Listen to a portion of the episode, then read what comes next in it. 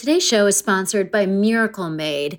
And oh my God, you guys, you know that I love a luxurious set of sheets. And I now have such a set of sheets because of a Miracle Made. They are bedding that has been inspired by NASA. They've got silver-infused fabrics that actually make temperature-regulating a thing. So you're not like getting too hot or too cold or whatever, you know, the whole thing that happens with your body's temperature losing its mind. Miracle Made helps with that. One of the little things that my husband particularly loves about Miracle Made is that it like doesn't have as much bacteria as regular sheets because of it's infused with this silver that prevents up to 99.7% of bacterial growth. So it leaves the sheets cleaner for longer. And then the thing for my husband is that it doesn't give him acne, which is like an issue for some people. But more than all of that, it's just luxuriously comfortable and delightful, and it has that cooling feeling while also being cozy. Very hard to achieve those two things at the same time. I mean, Miracle Made, come on, well done. So here's what I think you should do. I think you should go to trymiracle.com/fakethenation and buy some sheets today. And if you order today, you can save 40% off. Use the promo code FakeTheNation at the checkout, and you'll get 3 free towels and save an extra 20%. So there's just a lot of savings here, folks. Order today. You'll get 40% off. Use the promo code FakeTheNation. Go to trymiracle.com/FakeTheNation. And Miracle's so confident in their product, it's backed with a 30-day money-back guarantee. So if you're not 100% satisfied, which I don't see happening, you'll get a full refund. Upgrade your sleep with Miracle Made. Go to trymiracle.com/fakethenation and use the code FakeTheNation to claim your free 3-piece towel set and save over 40% off. Again, that's trymiracle.com/fakethenation to treat yourself. Thank you, Miracle Made, for sponsoring this episode. This is a HeadGum podcast.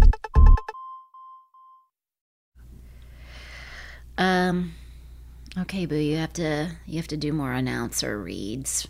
The episode number. Oh, okay. I mean, does it improve your show in any way? I don't want to answer existential questions like that right now. So, can you just do the announcer reads? Sure. Okay. Here we go. Fake the Nation, episode 305. Hello.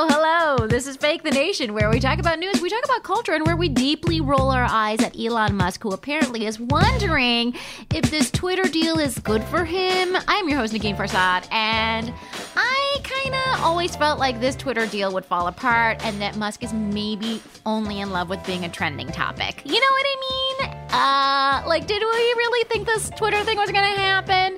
Anyways, today we will not talk about him. Instead, we'll talk about the truly awful events in Buffalo. We'll delve into the larger topic of how to handle grief, and we'll dip into a cultural grab bag that includes himbos, corporate virtue signaling, and fast food astrology.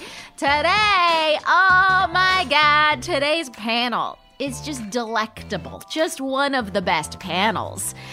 We have rejoining our show. You've heard him here many times before. I've seen him just obliterate audiences as a stand-up comedian. He's just so funny. He's host of the daily podcast Stand Up with Pete Dominick. You can see him at the Fairfield Comedy Club on some future date that I didn't write down. with June 11th. Oh, June 11th. No, and I really specifically want to very seriously promote this show because it is Pete Dominick, Christian Finnegan, and Ophira Eisenberg. You may as well call this a Fake the Nation Extended Universe stand-up comedy tour that they're doing, okay? Because they are all alum of this show. It is bound to be excellent. So make sure that on June 11th, you go to the Fairfield Comedy Club in Ye Olde, Connecticut. And the other person on our panel, oh my God, we had her on the show once before. It was before the pandemic. We were all different people then, but still with a core of delight that radiates off of this person. I'm so glad that she's back. This is the official release of her new book, The Modern Loss Handbook. It's an interactive guide to moving through grief and building your resilience, which I'm so excited to pick up. I've been waiting for this book. She's also the co-founder of the Modern Loss Community. You've heard her on here before. She's so excellent. I've just been devouring her op-eds and pieces around the internet. She is the one and only Rebecca Soffer. Hey, Rebecca. Hey, Negin. So great to be back here. So great. Oh, my God. So great to have you both. And before we get into it, I just want to remind audiences, this is the last time you're going to hear me talk about my headlining, but I'm going to be at Joe's Pub on May 21st and May 22nd here in New York City. So again, Joe's Pub, May 21st and May 22nd. I hope you can come out and see that. And Wait, Don't Tell Me has just announced their June dates for the Wait comedy tour that'll be in Denver and in Salt Lake City. I'll be on those two cities, Denver and Salt Lake City, in June. Date unknown, a particular weekend in June. So this is what happens when I don't write things down and I don't remember. But I will figure that out at some point and I will let you know specifics. But also you could just Google it. Okay. But I would love to see you in any of these places. Oh my gosh, my favorite thing in the world is seeing Fake the Nation audience members in the wild, especially when they come and say hi. And sometimes they don't, which I find very interesting. Because theoretically, I should be easy to talk to. And if I'm not giving off that vibe, what am I doing wrong? Oh, my God. But also, maybe you're trying to beat the traffic and you just got to go. And I also get that. All right. You know what? I'm going to shut up because we're going to get into the show with topic number one. So by now you've heard that a teenager got hold of a gun and killed 10 people at a supermarket in Buffalo. The victims were black and the shooting was racially motivated. This is obviously horrible, but I just wanted to hear, I guess, just your initial thoughts when you heard the news. Pete? Well, it was the kind of thing, it happened, I believe, on a Saturday. And I looked at it and I thought, immediately, I thought the rest of the weekend when I try not to look at the news, the rest of the weekend it would be there and I would be thinking about it and I would be affected by it. I immediately knew my weekend would change, which is a pretty, privileged kind of thing to say. It didn't happen. Oh, my weekend is ruined. But it's, and then, they immediately identified the motivation and almost, everybody, the official authorities, from the sheriff to the mayor, said it was a white supremacist, racist who did it. And then you just think of how different it must be to be a person who's in a category of targeted people, including women and obviously black and brown people, gay people. And then I think you recognize, in my case, my privilege and that somebody's generally not targeting me because I'm a white guy, although it could happen. But I don't think about it. I don't live in fear about it. And I just felt that kind of gratefulness and sadness about it. And then I think finally I thought about, well, not finally, I thought about the families and how they would react, in the Charleston church shooting. I never say the names of the shooters, but in the Charleston church shooting, all of the families there forgave the shooter in that case. And I'm, I wouldn't judge them if they didn't, but I wondered how these families would deal with it. And then I guess finally I thought about how I should talk about it on my podcast. And so I ended up having a former gun manufacturer executive who's written a book called Gunfight, just basically pulling back the curtain on how horrible the gun industry is. And of course, the greatest anti-racist speaker and writer, and I think around, Tim Wise, on the show to try to understand it and then look forward as to what, if anything, can be done outside of just admitting that we have a real virus that has no vaccine called racism in this country. Now, Rebecca, you have a particular lens with which to talk about this, but we're going to get into that in topic number dos. But here, I wanted to see what just like politically, where did your mind go? I mean, honestly, like Pete said, it was the weekend. I had just moved through the news cycle of Friday where I think they were talking about, oh, we're hitting the million death mark with COVID. You know, it's just like the news, it hasn't been that happy lately, right? And I'm sitting in New York and I'm like wondering when I'm going to get taken down by COVID again, right? I'm just like waiting. And so I was like, oh, maybe the weekend will be like just this minor respite. And then all of a sudden, of course, this news broke. And yeah, like my first reaction was just like the pit in my stomach, like just thinking, I remember thinking about like the weekend when like the Tree of Life massacre happened in Pittsburgh, because it was a weekend. I just remember thinking like, and then the second thought I had was like, we're never going to be able, like the days are gone when we're just going to like pick up the paper to read and it's not going to carry some like emotional charge, like some traumatic charge. Like this is just not the world we live in anymore. And it just made me terrified. I mean, I have, you know, family members who are black and brown. I have best friends who are black and brown, thinking about just the victim. I deal in loss and grief every day. So the first thing I do is think about the people who are surviving, those who died, and all the things that they must be going through, especially due to like a traumatic, awful loss, and just how just impotent I feel and sad and ashamed. I'm ashamed of our country right now. It's like a sickness, this racism that I'm just ashamed. By the way, Rebecca picks up the paper. What are you, 80? I do pick up the paper. I like physically bad. I get the Sunday Times. Okay, wait, can I just say, yes. I get one paper a week, okay? Can I just say the Weekender, the printed Weekender is very popular in my building, and like nobody is even retirement age in my building. Like everyone's kind of young, but there's something about the physical paper. Okay. But I will say it's like a tradition kind of thing, and like they do pile up. But is it true that you pick up the paper and unfold it and go, now here, see? I no longer read it on the subway, I'll tell you that much. She immediately turns into like a 1930s like Jimmy Stewart character. So one thing that you both brought up is like the sort of pattern building that we're doing, because in 2015 we saw the Charleston massacre, as you mentioned, Pete, and in 2018 we saw the anti-Semitic Pittsburgh massacre. In 2019 we saw the anti-Hispanic massacre in El Paso. So there's obviously a gross pattern. There's also the Christchurch massacre. I mean, there's also patterns in other countries, and so this is a bit of a global phenomenon where like majority white countries are sort of feeling are drawn to something that called the Great Replacement Theory. And obviously the Great Replacement Theory is just that, like, you know, immigrants are replacing, you know, native-born white people. And one of the people who kind of prominently discusses this is Tucker Carlson. You know, it's gone are the days where like the replacement theory was kind of like talked about in back rooms and like 5chan or whatever.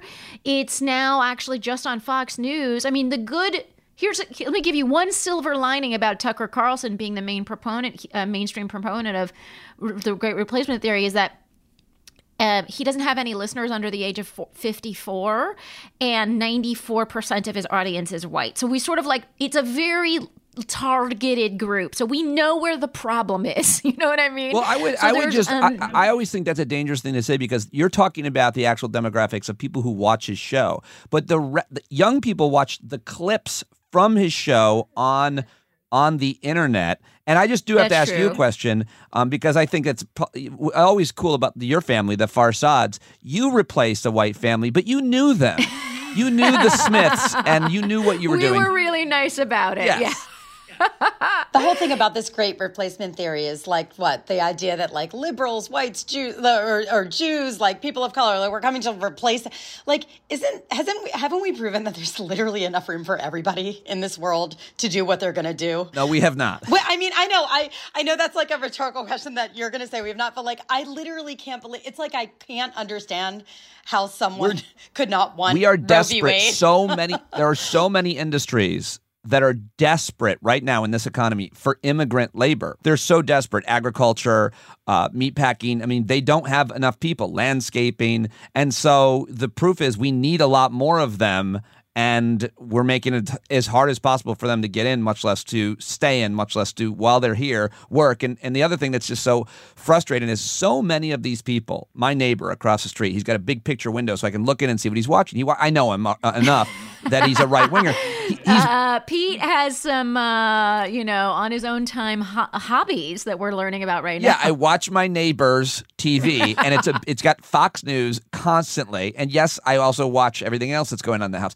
Anyway, he's watching Fox News. He's watching Tucker Carlson perpetuate these, horrible racist theories while he's got them working in his lawn while he's angry about them coming in. It's just insane to watch it happen.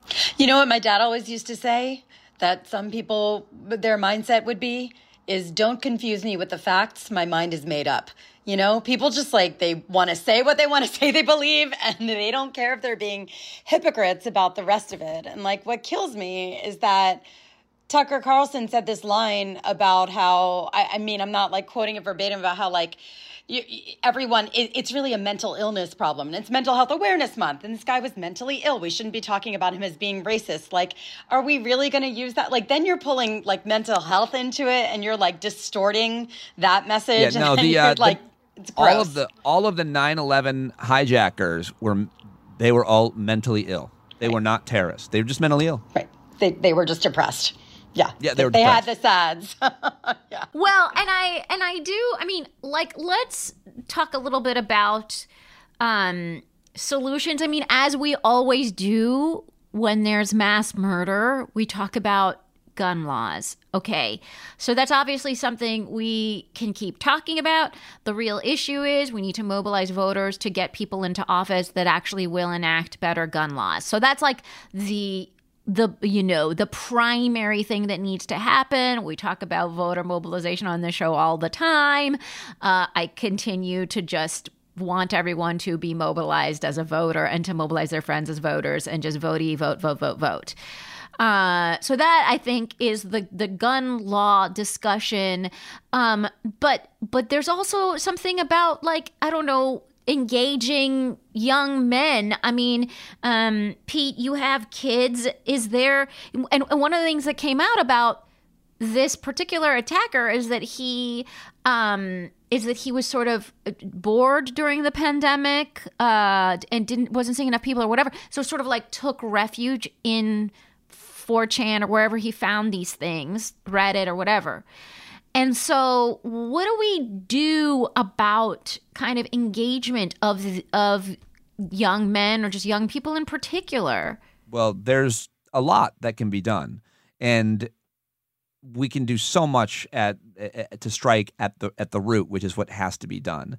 And it starts at home, of course, but it also happens at school. And right now we are in the fight. And last night Today is probably one of the greatest days of my life because last night, seriously, we won a hard-fought 2 seats at the Board of Education, and we beat the anti-CRT people in my town. And we organized, and we knocked on doors, and we did everything you had to do for 2 months.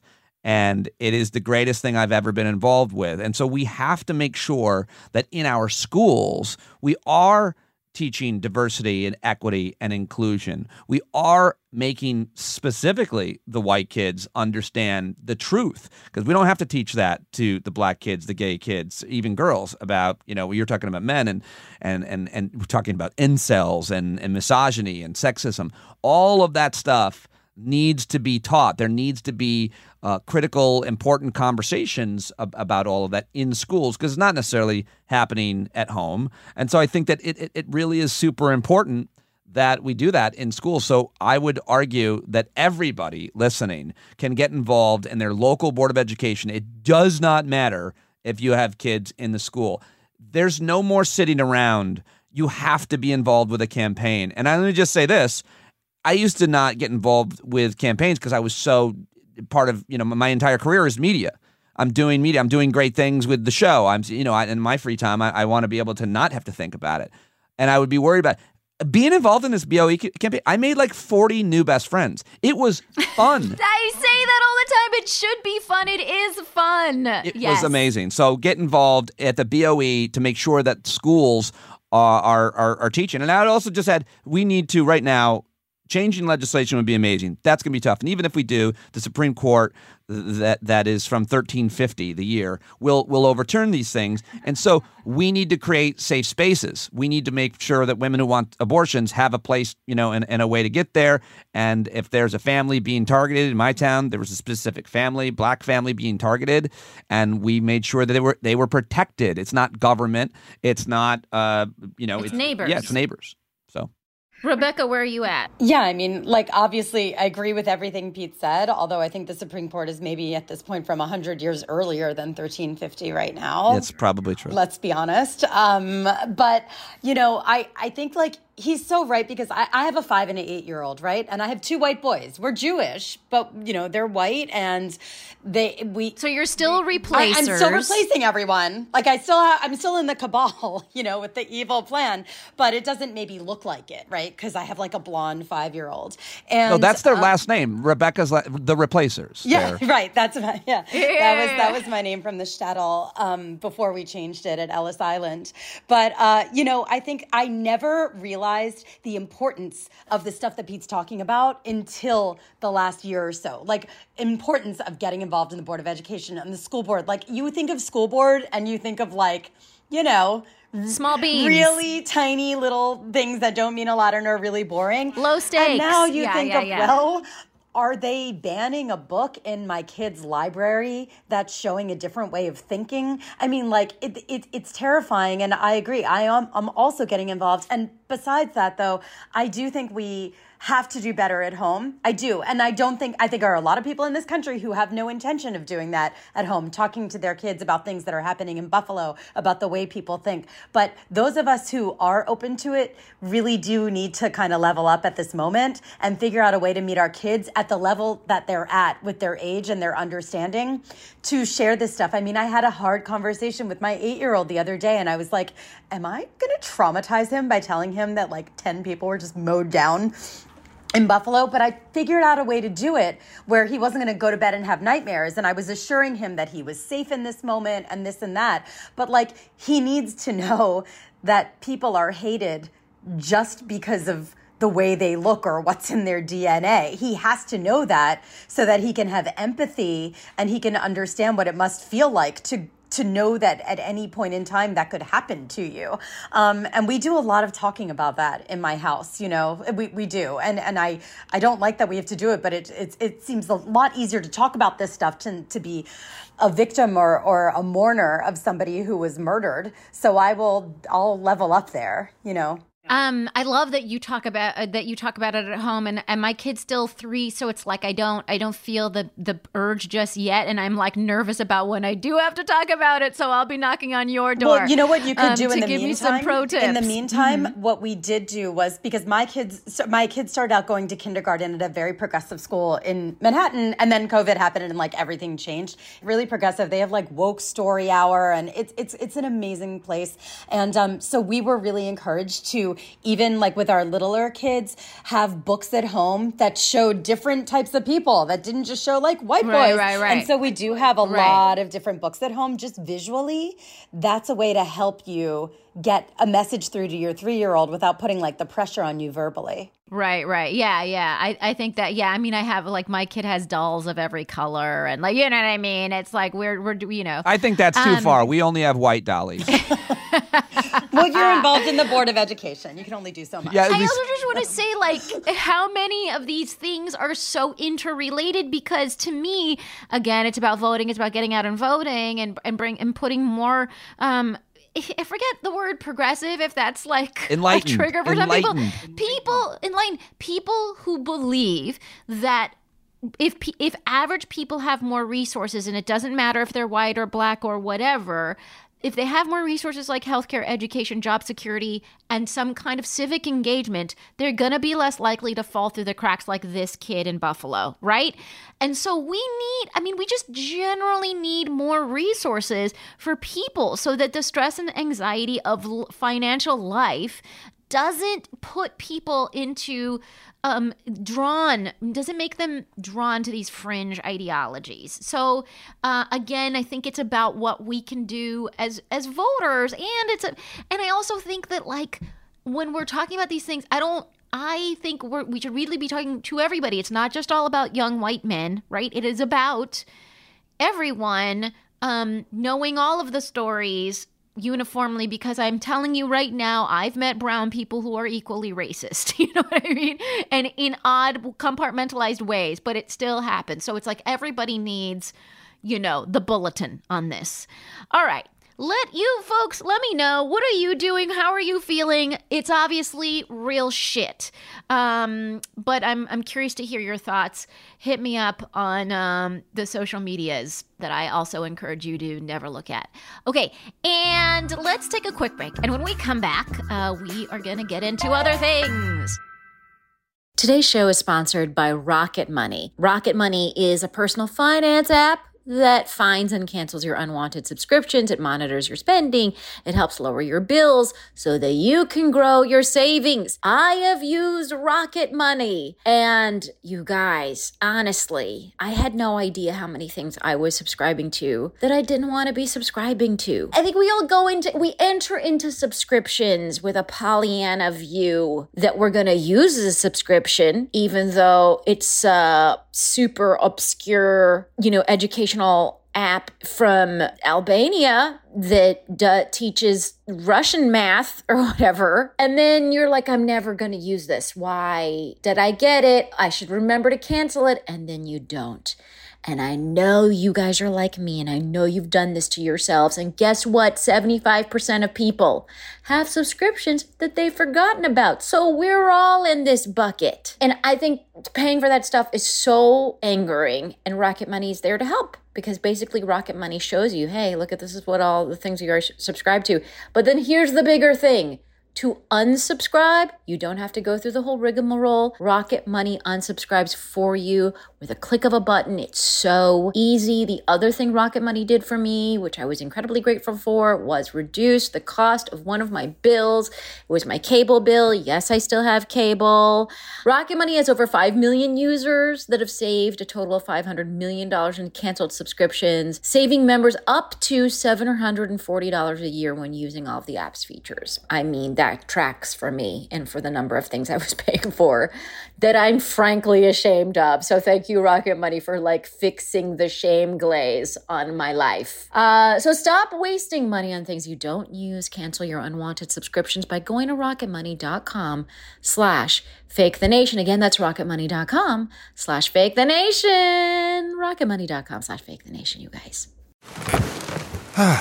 The comfort of your favorite seat is now your comfy car selling command center, thanks to Carvana. It doesn't get any better than this. Your favorite seat's the best spot in the house. Make it even better by entering your license plate or VIN and getting a real offer in minutes. There really is no place like home. And speaking of home, Carvana will pick up your car from yours after you finalize your offer. Visit Carvana.com or download the app and sell your car from your comfy place.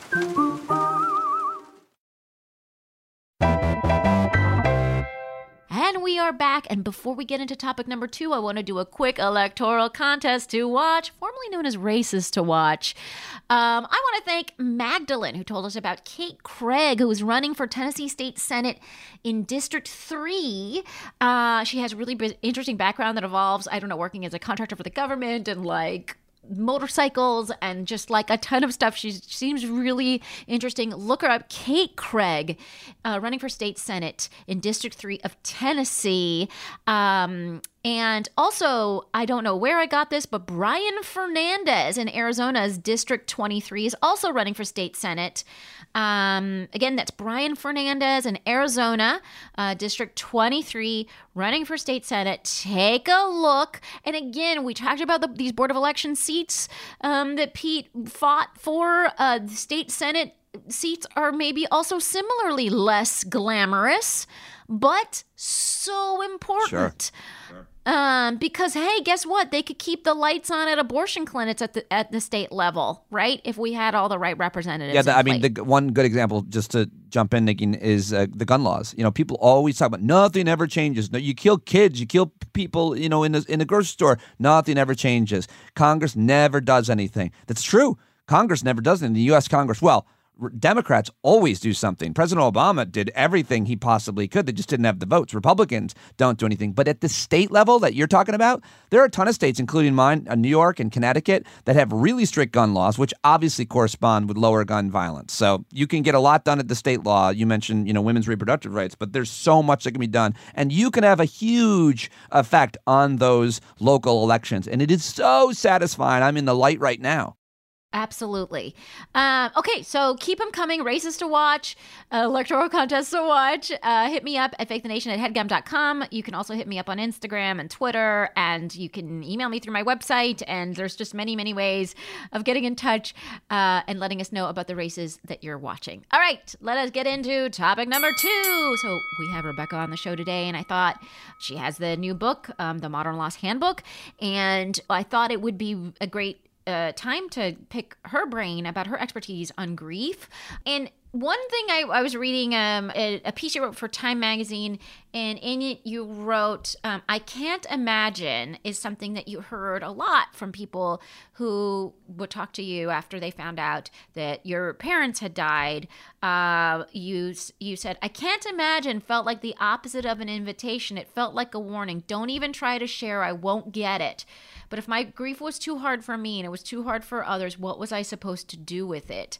So I thought first we could talk about this moment where people, because this is really, really common, obviously for all of us who may not be, experiencing grief, we end up speaking to people like you in those situations, and we say the wrong, I mean, I don't know about you, Pete, but I feel like every time I'm talking to someone who's experiencing grief, I'm just fumbling and saying everything wrong. I don't talk to people who are experiencing grief. I avoid them. Oh, there. So okay. So that's so I'm going to leave this meeting. I'm leaving meeting. Okay. I see them coming. I see them. No, I think it's first of all, Rebecca's book and work, and we worked together at the Colbert Report, and she's always been a brilliant person, but this is such an important subject. And it's such an important book, and I think it's a third rail to some extent in a sacred cow, and people don't want to talk about this issue. And I am, so impressed with you, Rebecca, for this work. It's really something that obviously we all need to talk about. And there's a lot, I don't know much about the subject, but I do realize that Western nations, certainly the United States of America, has a tough time with death and almost believes that we're not going to die.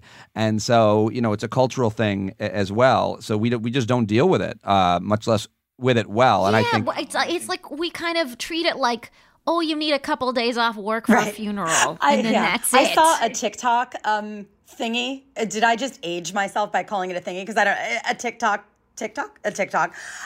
I saw a TikTok the other day, and it was like a guy simulating what it's like to have corporate non-support when you're going through something hard. And it was like the viewpoint, like you're the corpse, and like the guy is leaning into the casket saying, it looks like you're going to be off for like a few days. You look like you might be out for a while.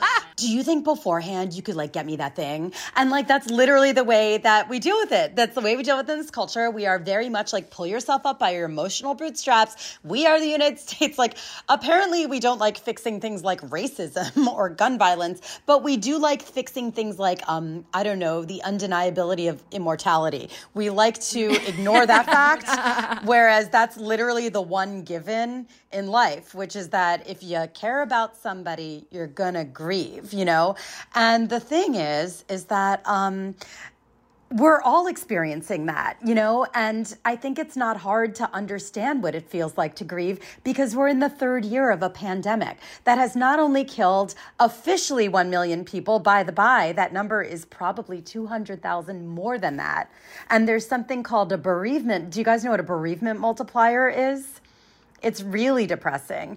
It basically suggests that for every... So ready for it. Yeah, I'm going to just, yes. So it's, I'm the feel-good guest of the week.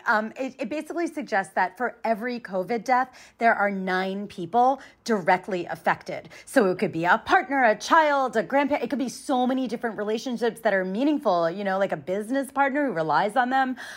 So just imagine, just like doing basic math, which is all I'm capable of doing, 9 million people in this country alone officially are grieving a COVID death, not to mention all the, like, people are still dying in car accidents, of old age, of illness, etc.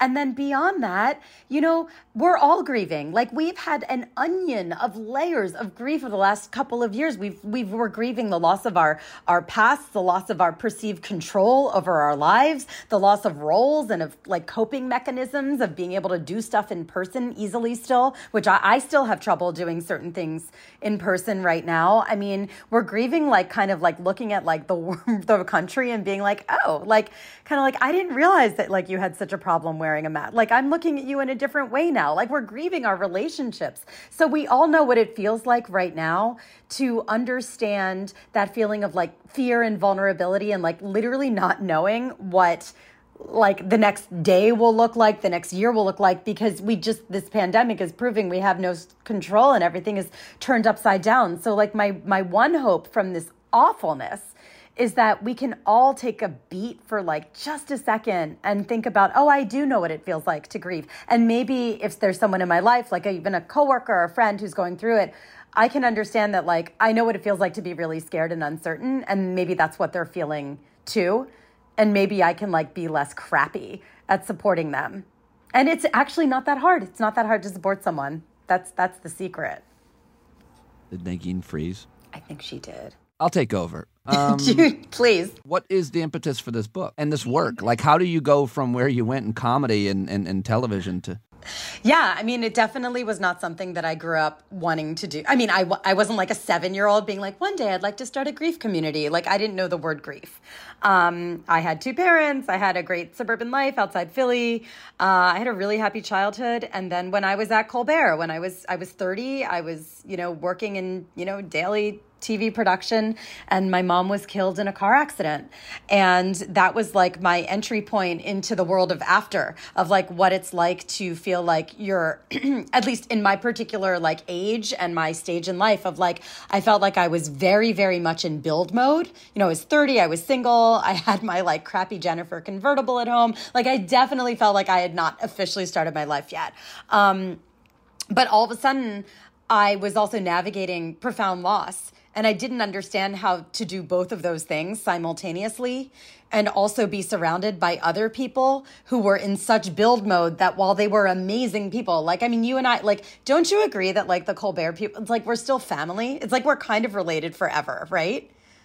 For sure. Yeah. I mean, I was only there for 20 minutes a night, and I still felt that way. Yeah, and yeah, for sure. It was very familial. Yeah. And, like, by the way, like, so many of the staff members came to my mom's funeral in a rented van. It was like a huge unmarked rent. It literally looked like sinister, but then they all came out, and it was like a clown car of colleagues at my mom's funeral. But then afterwards, like, we were back to the grind, and it's not like anyone really had the wherewithal to kind of, like, stop me at 2 p.m. and, like, check in on me when, like, we were racing so much. I felt very, very isolated. I felt like I was going insane because I couldn't really talk about it. And I was in this, like, work schedule where it's not like I could be like, oh, it's 11, I'm going to go see my grief counselor. Like, this was a real production job. And so it just, I guess, like, feeling so lonely and feeling like I didn't have a lot of people who I could talk to about grief in a way that, like, wasn't super lame. Like, I didn't need to do it in a way that involved, like, prayer hands or platitudes. And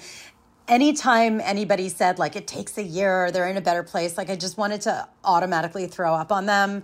I was like, that wasn't helping. And, like, the things that really helped were just feeling like I could just talk like a human person to another human person who wouldn't make me feel weird about the fact that, like, I did not choose this to happen to me.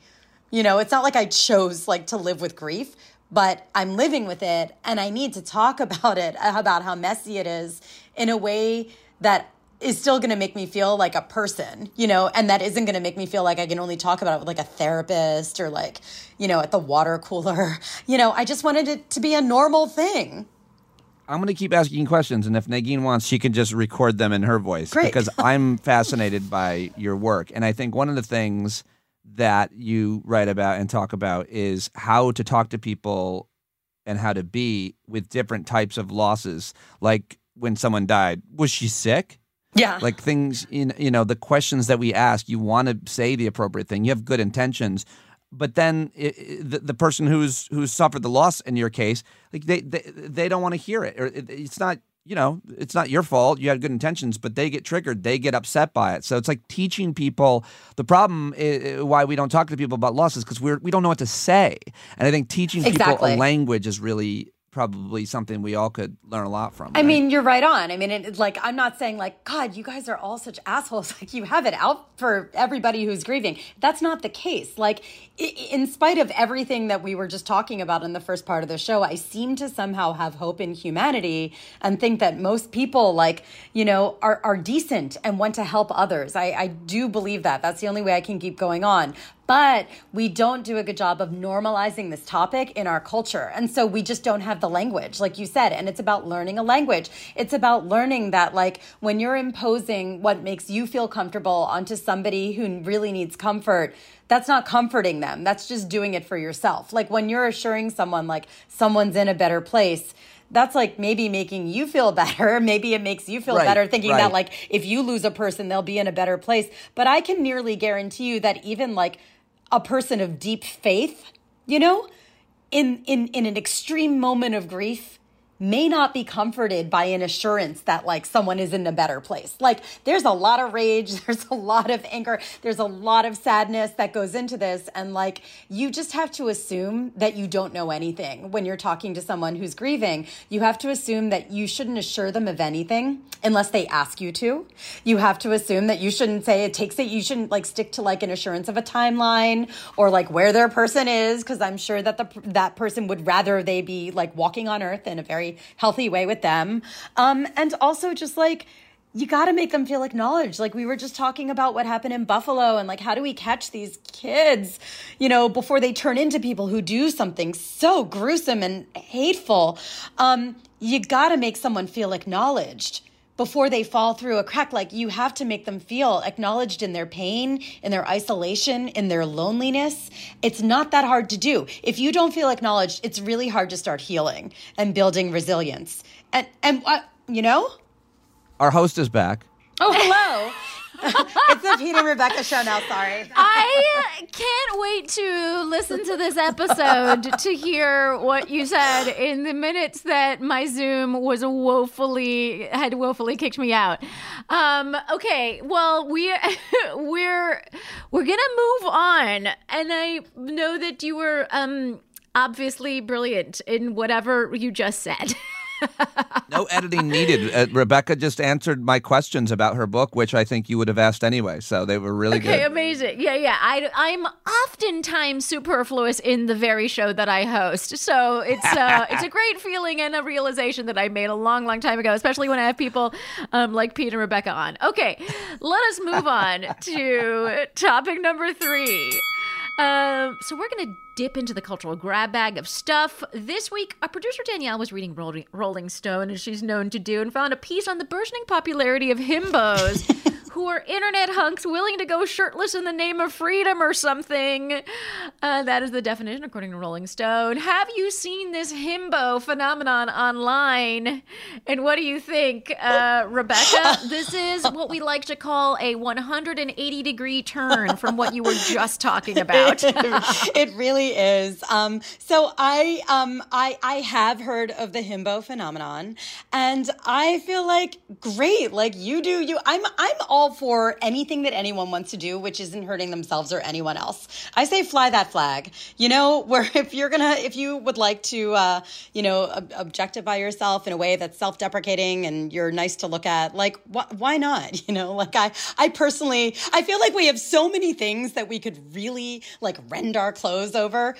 Are we going to make himbo one of them? at this point. No, I think we can celebrate himbo. Them. I mean, first of all, there should be a himbo day. To me, this is National Himbo Day officially. And to me, it's like, okay, I guess I'd rather this. That, like, look, do I wish all these people were at, you know, were really interested in astrophysics instead of taking their shirts off? Like, totally. But that, first of all, taking your shirts off and astrophysics are not mutually exclusive. Like, you can do both. Exactly. Be fair, Negin. By the way, where are my astrophysicist himbos? I feel some TikToks emerging. And I also think, like, you know, if I have to choose between, like, himbos and QAnon, I'd obviously choose a himbo path for most people. Pete, where are you a himbo, Pete? Do you do chores around the house shirtless and then tape yourself? Yes, I'm a himbo. What is your himbo name? And that's the end of our show. Your himbo name? Because one of the himbos I was reading about, he calls himself Farmer Will. So who are you, Pete? I'm Pete the Meat. And, you know, I do a lot of grilling. So it's like me shirtless. It's shirtless with an apron.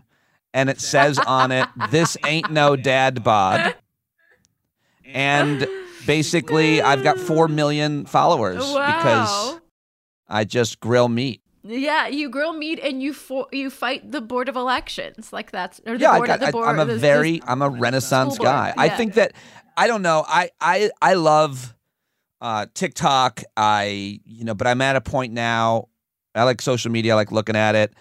And I'm 46, and I feel it's inappropriate to, like, look at, like, women on social media. It feels a little bit like just feels a little weird, you know, at this point, raising daughters. And, like, I feel a little guilty about that. I'm not opposed to fantasizing and thinking, you know, about sex and sexuality and all that. I think it's all fine and normal.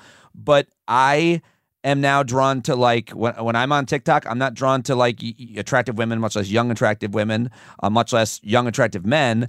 I am very attracted. My TikTok is like couples playing pranks on each other. That's what I do. What? I did not know that was a field of TikTok.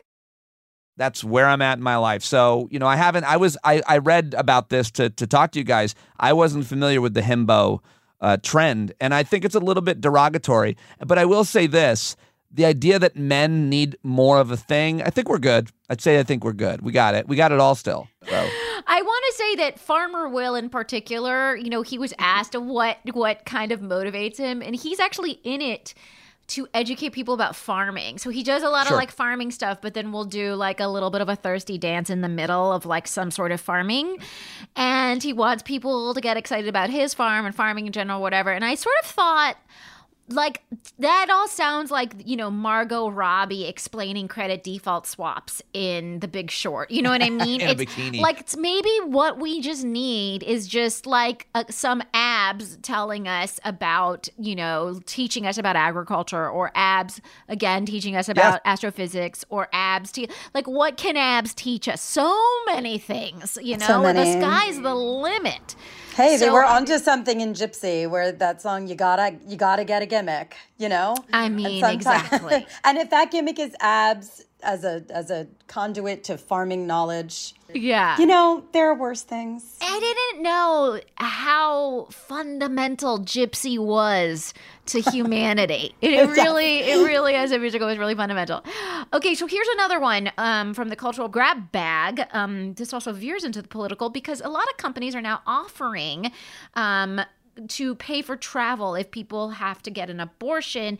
So for example, Starbucks is among them, Microsoft, Amazon. They're all offering versions of this, I don't know, benefit? What are we calling this? Necessary feature of work life? What do you think about that? Is it virtue signaling, or is it real impact? You know, I have to say, I have been reading about this, and I haven't read about it as much as I would have liked to, because last week has been kind of crazy. But, you know, my first reaction when I heard this maybe a week or two ago was like, yes, of course they should. And then it made me really, really sad that women were going to have to feel like they had to share this stuff with their employers. With their employer that was literally my visceral. Like my first reaction was like, yeah, like hell yeah, like they should absolutely do this. Also, I wish they had done more beforehand, these corporations, to use like their lobbying money so that we wouldn't be in this position. And then so it was like an agreement, and then it was like a lot of anger, and then it was even more anger, thinking how unfair it is to female employees that they now need to go to freaking HR and be like, I need an abortion. Can you cover that? I mean, it's so awful. It breaks my heart. So that's my overarching like reaction to that. I think that's a really good point that you made about all these super wealthy, influential corporations could have done something to prevent this by not donating to certain politicians' campaigns and so on. But at the same time, you know, I think that we can't let the perfect be the enemy of the good. This is the situation we find ourselves in, and we would be highly critical of these organizations, these companies, if they didn't do these kind of things. Frankly, I think they're ahead of the curve, and I give them credit, because the idea that like somehow a giant corporation or company is going to do the right thing is, you know, you have to be pretty cynical to think that's not the case. And so when they do, and when they're ahead of it, when they're acting enlightened or progressive, or whatever you want to call it, I think that we should welcome it. We have to give them credit because it's what they're supposed to do, but we should welcome it and we should support it. It's, like I said earlier, a horrifically sad, unfortunate situation that we find ourselves in. But if Starbucks wants to do this, if these companies want to do this, I think we should absolutely support them, because the bottom line is, however we get there, we have to make and create safe places. I do hope that when I hope that when they're thinking this through, though, it's like Roe v. Wade is all about what? The right to privacy, right? I just hope that women somehow, as these companies are doing this, which they should, as you said, yes, it is what it is. They should be doing this. That there is thought put into protecting privacy. I really do. Absolutely. And I also want to point out that, like, in terms of, like, how meaningful it is, Starbucks and Amazon are both very big employers, and not of just C-suite executives, right, which is sometimes what we think of when we think of these big companies. They're employers of, like, you know, minimum wage workers who actually need this kind of benefit, right? So so it is, like, meaningful when we look at it just on a sheer, like, numbers front. Amazon being, I think, the biggest employer in the country, maybe second only to Walmart, or maybe they've surpassed Walmart at this point.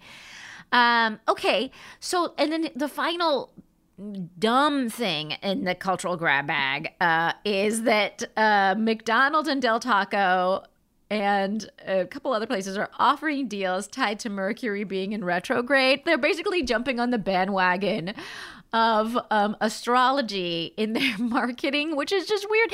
McDonald's is offering a chicken McChicken or McDouble with the purchase of medium fries exclusively in the McDonald's app on May 10th and 11th, which I guess is when Mercury is specifically doing whatever retrogradishly.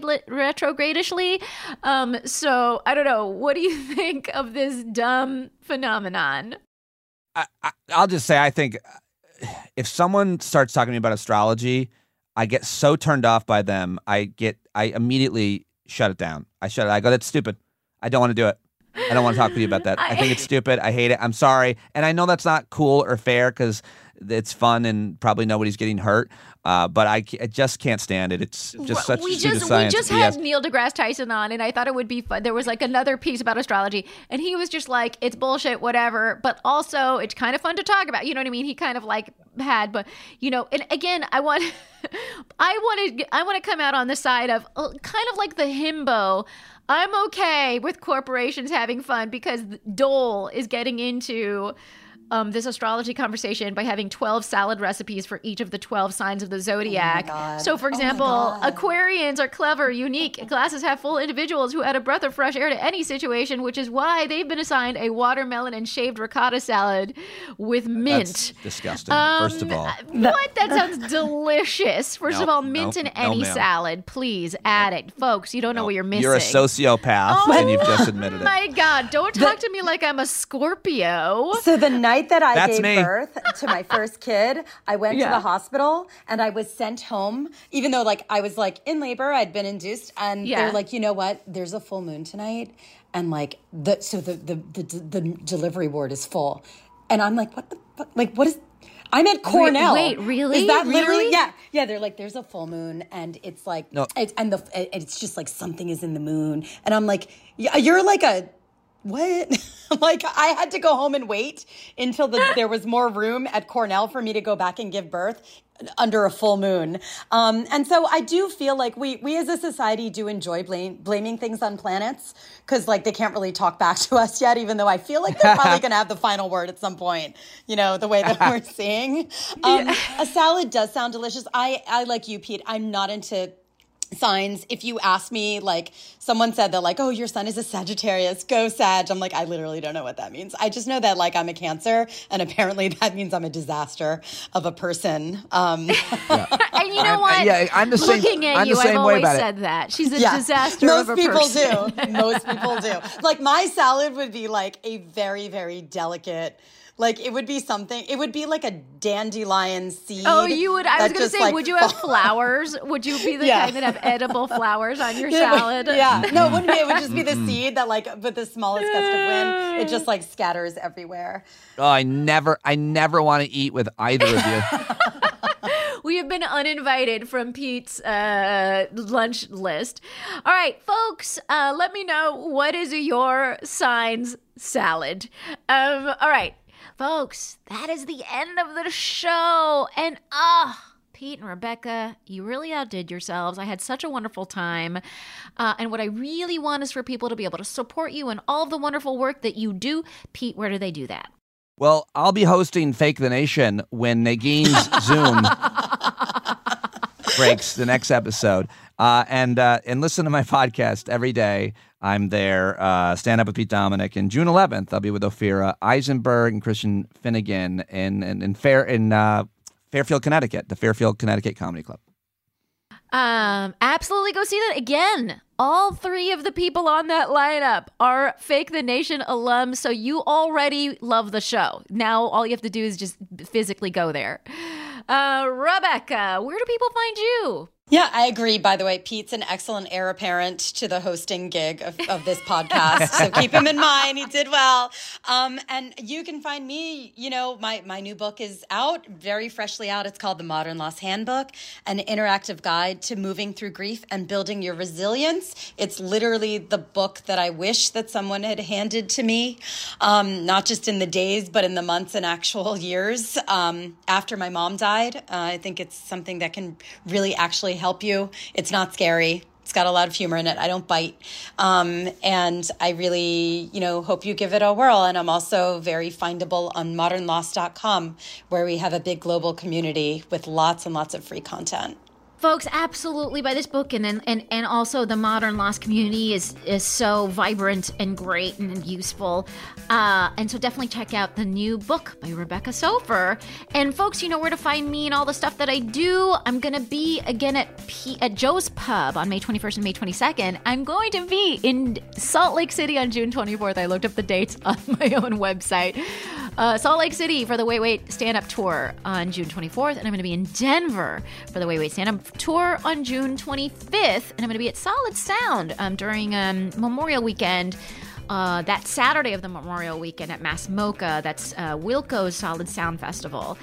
And what I would really like to do is thank all of the wonderful people that make this show a possibility. That's our fantastic producer, Danielle Jones-Wesley, our amazing sound engineer, Stephanie Aguilar. Our theme music was written by the inimitable Gaby Alter. And as always, please rate and review us on Apple Podcasts. It helps people find the show. You can email us at fakethenation@headgum.com. You can join the Patreon for bonus content. We just put up an episode about the ridiculous perks that tech companies are offering for people to come back to work. Is a really fun episode, so check that out. And you can join Patreon at patreon.com/Negin Farsad, and we will be back in your earballs next week.